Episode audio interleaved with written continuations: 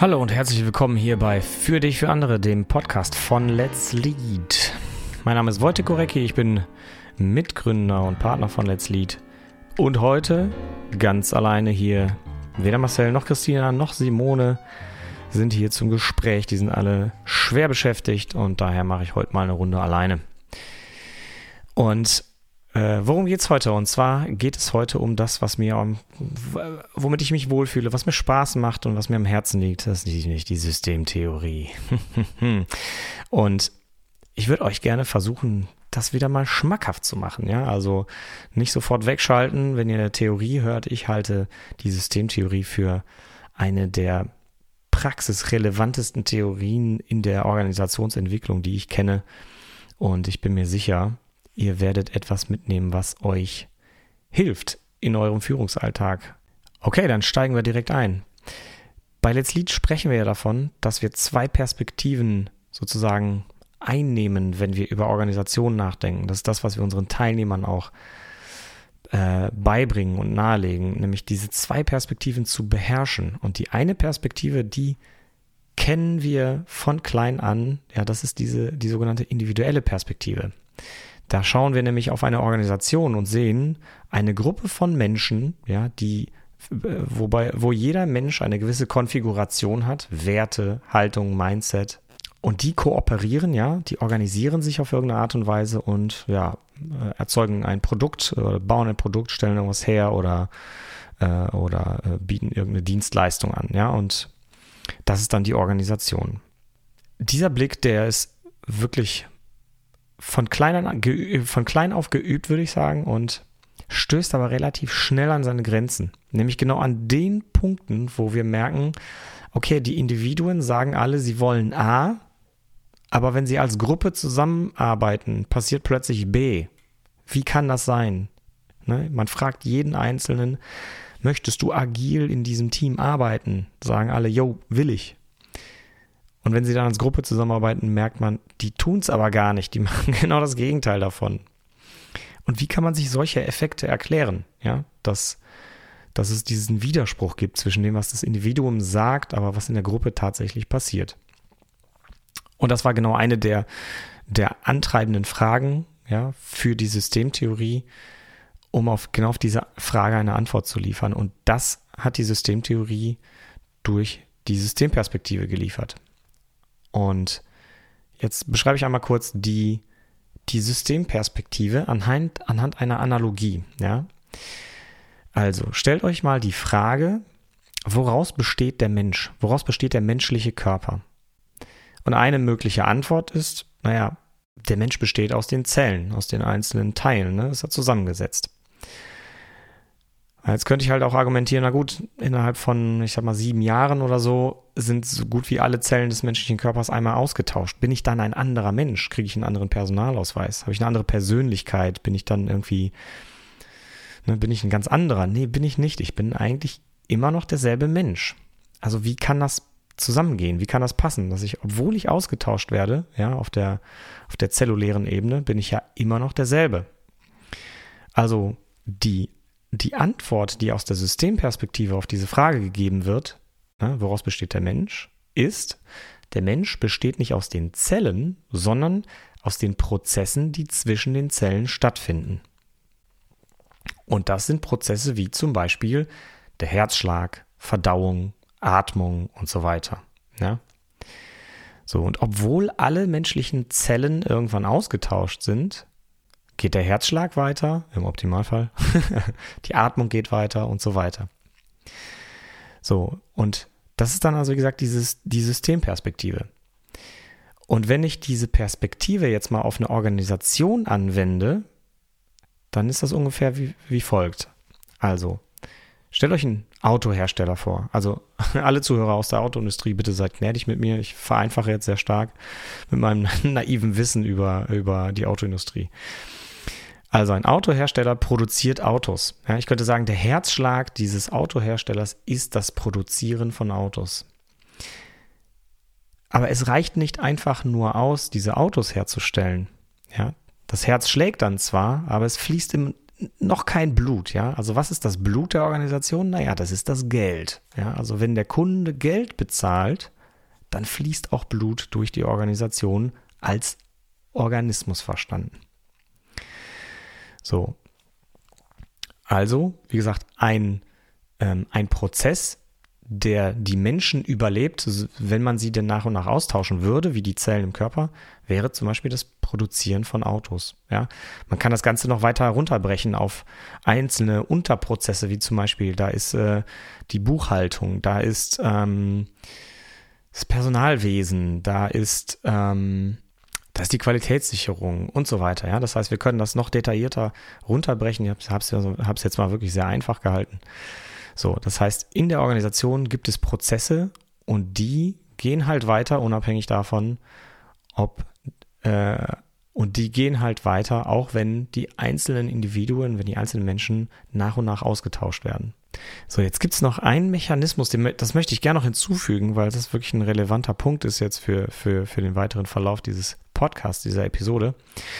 Und zwar, genau wie der menschliche Körper ein Immunsystem hat, genauso haben Organisationen als soziale Systeme verstanden, ebenso ein Immunapparat.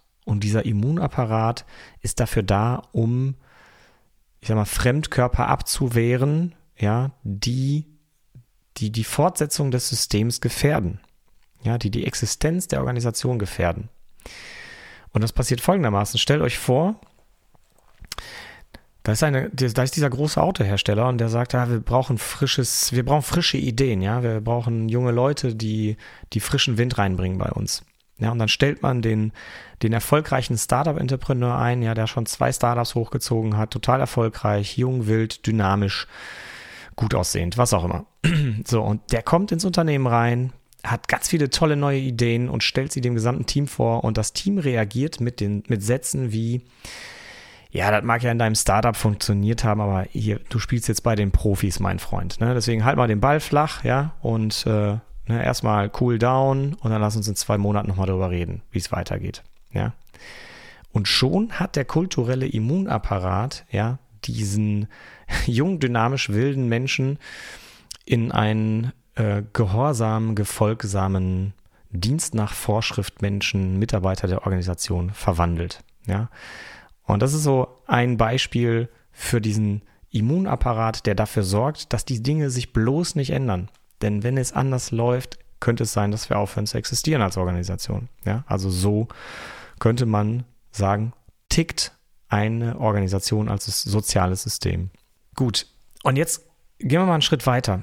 Also warum ist die Systemperspektive denn so hilfreich? Nämlich genau in solchen Situationen wie die gerade beschriebene, ja, dass eine Organisation versucht sich zu verändern, schafft es aber nicht, ja. Also die Individuen sagen alle, ja, wir müssen uns verändern, wir brauchen neue Energie, äh, neue Ideen und frische Menschen und wir brauchen dies und jenes, Innovation, ja. Agilität. Aber in Summe, wenn man beobachtet, was passiert, merkt man, dass es, es passiert irgendwie nicht, ja. Also in der, in der Gruppe verhalten wir uns genau entgegen dem, was wir als Individuen uns sagen. Aus der individuellen Perspektive haben wir nicht viele Optionen, beziehungsweise der, das, was in der Regel passiert ist, naja, dadurch, dass die Organisation aus Individuen besteht, ist die naheliegende Schlussfolgerung, naja, es muss halt an den Individuen liegen. Ja, es muss an den Menschen liegen. Die sind halt irgendwie falsch konfiguriert. Ja, die haben die falschen Werte. Die haben die falsche Haltung. Die sind nicht open-minded genug oder die sind vielleicht zu alt auch oder faul oder nicht motiviert genug. Was auch immer, ja.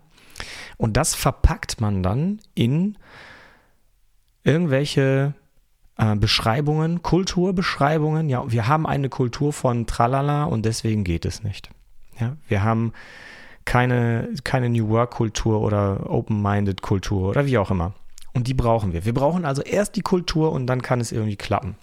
Im Wesentlichen ist die Aussage, die Menschen sind nicht in Ordnung und die verhalten sich nicht sinnvoll.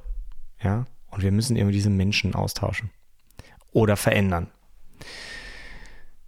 Das ist sozusagen, das ist die Folgerung aus der individuellen Perspektive.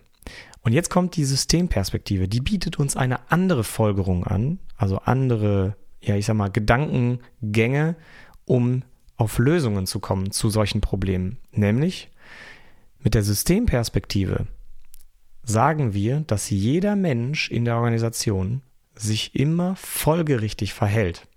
Ja, er verhält sich immer sinnvoll, denn wir Menschen können gar nicht ohne Sinn handeln. Ja, selbst wenn ich sage, ich tue jetzt mal was Sinnloses, dann habe ich ja doch irgendeinen Sinn darin gesehen, mich so zu verhalten. Also ich kann mich nicht sinnlos verhalten. Ne? Also ist die Grundannahme, die Menschen verhalten sich sinnvoll, wenn sie diesen jungen Startup-Entrepreneur zurechtstutzen und sagen, nee, so nicht, Freundchen. Und das führt zu einer sehr wichtigen und wesentlichen Frage, wenn man über, über Probleme und über Lösungen nachdenkt in Organisationen, nämlich die Frage, zu welchem Problem ist das beobachtbare Verhalten die Lösung? Ja, also welches Problem lösen die Menschen, die da diesen jungen Startup-Entrepreneur zurechtstutzen? Ja, und da kommen wir sofort auf ganz andere Gedankengänge als die sind alle doof, sondern wir denken darüber nach, die wollen sicherstellen, dass gewisse Prozesse eingehalten werden. Die wollen sicherstellen, ähm, dass ähm, äh, eine gewisse Effizienz erhalten wird oder was auch immer. Ne? Das heißt, es gibt immer gute Gründe, warum die Menschen sich so verhalten, wie sie sich verhalten.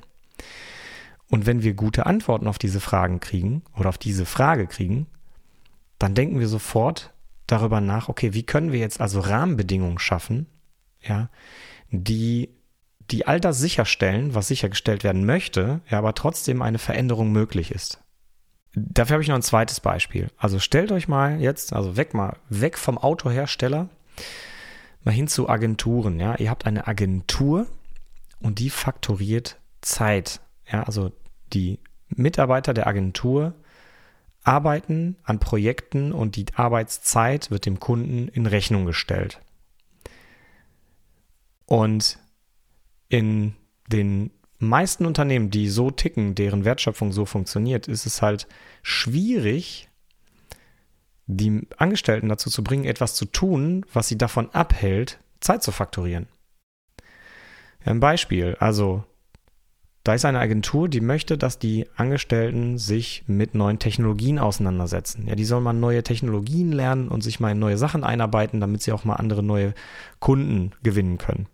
Das machen die aber nicht. Ja, also es wird appelliert und es wird gesagt, lernt mal neues Zeug. Die machen es aber nicht. Die versacken in Projektarbeit und schrubben lieber die Projekte und verdienen Geld. Ja, was ja total, ne, Systemperspektive, total sinnvoll ist. Das System sieht sich gefährdet, wenn nicht Projektarbeit geleistet wird. So, das heißt, die Menschen verhalten sich sinnvoll. Weiter zu appellieren, ja, ist, also der, die, die Wirksamkeit davon ist sehr fragwürdig. Das heißt, ne, denken wir dann mal über Rahmenbedingungen nach. Wie können wir Rahmenbedingungen schaffen, damit die Menschen ein anderes Verhalten an den Tag legen? Ne? Da denken wir sofort vielleicht über, jetzt eine Idee von mir, wem sie gefällt, der kann sie gerne haben, ähm, wie wäre es, wenn wir Budgets einrichten? Für Research, für Forschung, für Schulung, für, für, für Learning, was auch immer. Ne? Das heißt, man richtet Budgets ein und sagt, okay, liebe Mitarbeiter, da ist jetzt ein, ein neues Konto, auf das könnt ihr buchen, wenn ihr euch in neue Technologien einarbeitet.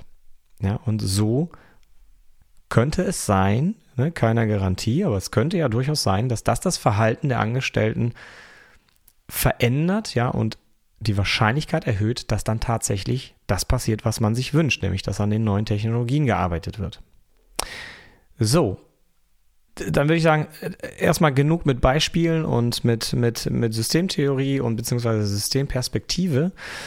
Ich versuche das nochmal zusammenfassend auf den Punkt zu bringen. Also wie gesagt, die individuelle Perspektive ja, kann keine passende Antwort oder keine gute Antwort geben auf den Widerspruch, den wir erleben, wenn wir sehen, das Individuum, Individuum sagt A, in der Gruppe passiert B. Ja? Darauf kann die individuelle Perspektive nur sehr schlecht Antworten geben.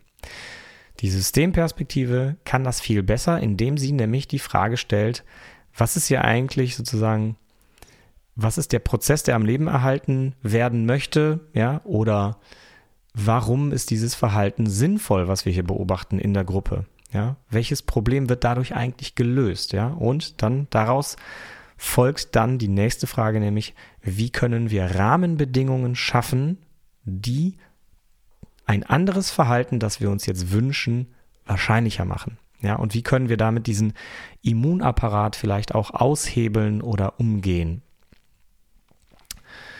Nun gut, ich hoffe, dieser Theorieblock hat euch gefallen und ihr konntet was mitnehmen. Ich hoffe, ich habe euch für Systemtheorie so ein bisschen heiß gemacht, äh, denn ich finde Systemtheorie nach wie vor super spannend und sehr, sehr hilfreich. Äh, gerade dann, wenn man an seiner eigenen Organisation arbeiten möchte und etwas verändern will.